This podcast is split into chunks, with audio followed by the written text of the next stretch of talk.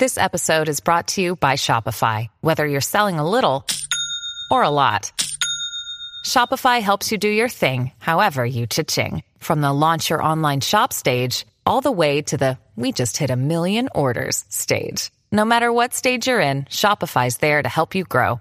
Sign up for a $1 per month trial period at shopify.com/special offer, all lowercase. That's shopify.com/special offer. When you need mealtime inspiration, it's worth shopping Kroger, where you'll find over 30,000 mouthwatering choices that excite your inner foodie. And no matter what tasty choice you make, you'll enjoy our everyday low prices, plus extra ways to save, like digital coupons worth over $600 each week. You can also save up to $1 off per gallon at the pump with fuel points. More savings and more inspiring flavors make shopping Kroger worth it every time. Kroger, fresh for everyone. Fuel restrictions apply. Manchester's indie rock and roll station, XS Manchester. The XS Manchester Long Player, an iconic album in full with Jim Salverson. XS Manchester. This is the XS Long Player. Really excited for today's episode, where I talk about another classic indie rock album with one of the people who helped make it the album it is. And genuinely, today's album is one of the most influential of the noughties. An album that regenerated, gave a spark again to rock music, because I'm going to be talking about The Strokes' debut album, Is This It? And I'm doing that with its producer, Gordon Raphael. It's a brief conversation with Gordon today. This interview I did with him was recorded before I'd even considered making these interviews into a podcast. So it's kind of succinct, kind of to the point, but it is full of loads of insight and information and stories about the making of this album that I'd never heard before. So let's get straight into it. Gordon Raphael talking about The Strokes' classic album, Is This It? Is this episode's XS Long Player. How are you doing, Gordon? Very well. Thanks for having me on your show. Thanks for coming on. So I'm interested to go right back to the start of this album, when you were first brought on board as the producer. Well, I know it was before the album. It was when you were working with The Strokes and their early EPs. What was your reaction the first time you got a taste of the band The Strokes and what it was they could do? Well, I think that the best impression I can give you is when we first started working on the EP, which became The Modern Age, this 3-song record. I really saw how dedicated they were in getting their music the right way, and they weren't unconscious and they weren't taking any shortcuts. So I was very impressed at the music these guys made and also how dedicated they were to getting it right. When it came to making the album itself, originally Pixies producer Gil Norton was brought in as the album's producer. Then he was kind of moved to the side. You were brought in. Did you ever resent the fact you were kind of brought in late on the album production, given the fact you'd worked on the early EPs? Did you object to the fact you weren't brought in at the very start to help create this album? Naturally, when the EP was successful and that I found out they were going to record with Gil Norton, I was quite heartbroken. I had never really been known as a producer outside of the underground circles in New York. And so I thought with The Strokes, it would be my first chance to break through. And when they started working with another producer, I thought, well, I'm just history. I'm going to be staying in this basement in Manhattan for the rest of my life, recording 6 days a week.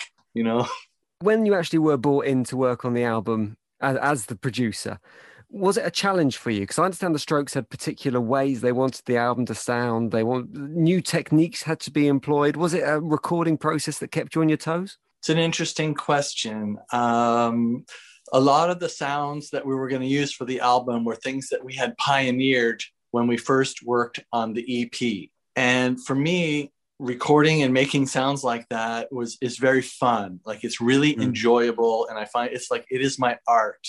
It's what I've been doing my whole life. Now, the level of concern for details and the amount of hard work that they wanted to do on their music was something that was very new to me.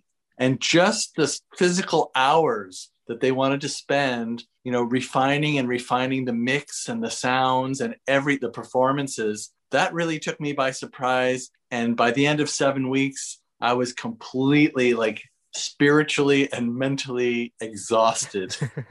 Is there a bit on the album that when you listen back to it now, you kind of instantly transported to something you had to do, or a microphone you had to use, or a tape loop you had to create, or something like that, that you take real pride in now looking back? There's two moments that just really, really blew my mind then. And every time I hear them, I can remember it and feel it again. I would say that working on the first drum sounds for Hard to Explain, it was very specific what Julian wanted. He said, "I've got my drummer Fab, love that guy, but I want a drum machine for this song. What do I do?" And I said, "Well, I'm going to make Fab sound like a drum machine." And they looked at me like, "Are you crazy?"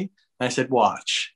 And, you know, I turned some knobs and I put some microphones and I talked to Fab, and everyone in the band heard, they saw Fab playing the drums, but they heard a drum machine coming through the speakers. And that was a pretty incredible moment. People still want to talk about that and ask me about it all the time, even now in 2021. And then the second thing was a natural phenomenon. They were playing the song Take It or Leave It. And Albert does a guitar solo halfway through or near the end. And when he stood up to do that solo, the sound of his guitar in my little studio in the basement in the East Village of New York, the sound was bouncing off the walls so loud. The whole band is playing, but he's turned up so loud that the sound is completely bouncing off the walls. And the way it came through the recording system and out of my speakers in the control room was just mind-blowing. And I'll never forget just shaking my head and looking in disbelief at how great that sound was. I mean, the album itself's got this quite raw, almost live sound to it. Does that, I mean, I guess it, from the outside looking in, it feels like, and this probably undersells the job a producer does massively, but it feels like that would be an easier thing to create than maybe that kind of more polished product at the end. But actually, is it more difficult to kind of capture that live energy on an album? I think what's difficult, or I don't know, it's part of the job of being a producer and an artist, is knowing when to put extra production tricks in and when to let space and let reality and let live music talk. And so, yeah, I was able to encourage them to trust this process when everyone else was making gigantic productions, because digital audio and using computers for music was rather new at the time we were making it. I mean, there was a transition from using tape with 24 tracks to suddenly using Pro Tools and computers with 60 tracks. And everybody was getting big and bigger. And I just said, go out, if you want to do something different, just go out there and play your instruments, and I'll put a microphone on each guy, and there's your music. It's also to their credit in their production values and their composition that they didn't do any doubles. They didn't do any tambourines. They didn't do any vocal harmonies. There was nothing suggested even by them that could have been like an extra thing. It was just them playing. Did you have an idea that this album was going to be so special when you were making it? I mean, we've done a few of these long players now. We've talked to mainly the artists that have created these albums. We haven't talked to that many producers. And in general, they say, when you talk to them about iconic albums, that they had no idea what they were doing at the time. They were just making the music they wanted to make. But as you were kind of one step removed almost, you were sitting the other side of the glass. Did you get a genuine sense that you were creating something that would be special? Well, when I had them in the studio the very first time and we worked on the EP, I thought, this is really cool music. It reminds me of bands that my generation listened to, such as the Velvet Underground or the Stooges. But nobody from their generation and nobody at the time, at the year 2000, was talking about the Velvet Underground and the Stooges. Like, that was so far in the fabric of history at the time. And so I didn't really expect that this music was going to go very far. Now, the EP caught on in the UK, and there was a huge buzz all around New York because of that. And so by the time we were making the album, you could feel the whole world of music fans listening at the door, like waiting and listening. So for me, it was like, whoa, this is incredible. It's like, whatever we make, everybody in the world is going to hear it. And as an artist, you never know who's going to hear it. You don't know if it's going to sit on a shelf or get 10 plays on the radio and disappear. But for this thing, I really had the feeling that the whole world was holding their breath and waiting for this thing to come out. That was my view. The band had a different view. as well as thinking that they had a chance. They were so worried, like, we have to do it right. We have this one chance.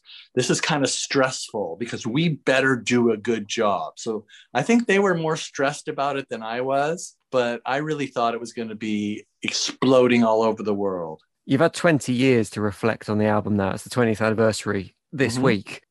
Now you look back on it, is there anything when you listen to it or you look at it that you go, oh, I'd do that differently? I'd change the way we approach that song. Is there any changes you'd make? No, not whatsoever. None whatsoever. I mean, the worst thing that ever happened for that album, and from my point of view, was that 9/11 happened right when the record was supposed to come out in America. And there was a very intense meeting with the band and the record label and me and the management. And the band decided on their own accord that they better remove New York City Cops, which is one of the greatest, most anthemic Stroke songs of all time, I think. So it was just too bad that when the record came out in the United States, that song was missing from the collection. And I think that was like, that was a big injury to the album in the US. And that's the only thing that I regretted that happened.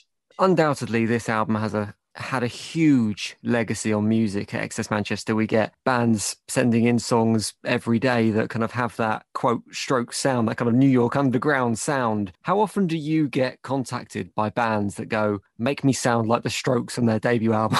Well, I'm going to be honest and say that for 20 years since I made that record, I have bands contacting me, even to this day, that contact me because they love the production of the Strokes album. They don't necessarily want to sound like the Strokes, but they are contacting me because they love those albums. And I have no doubts about that.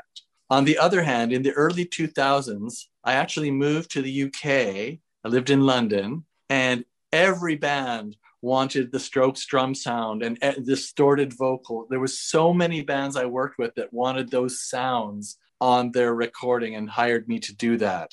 Thankfully, that doesn't happen as much anymore. It's been fascinating talking to you about a truly classic album. So thank you very much for your time on XS Manchester. Thanks for having me, man.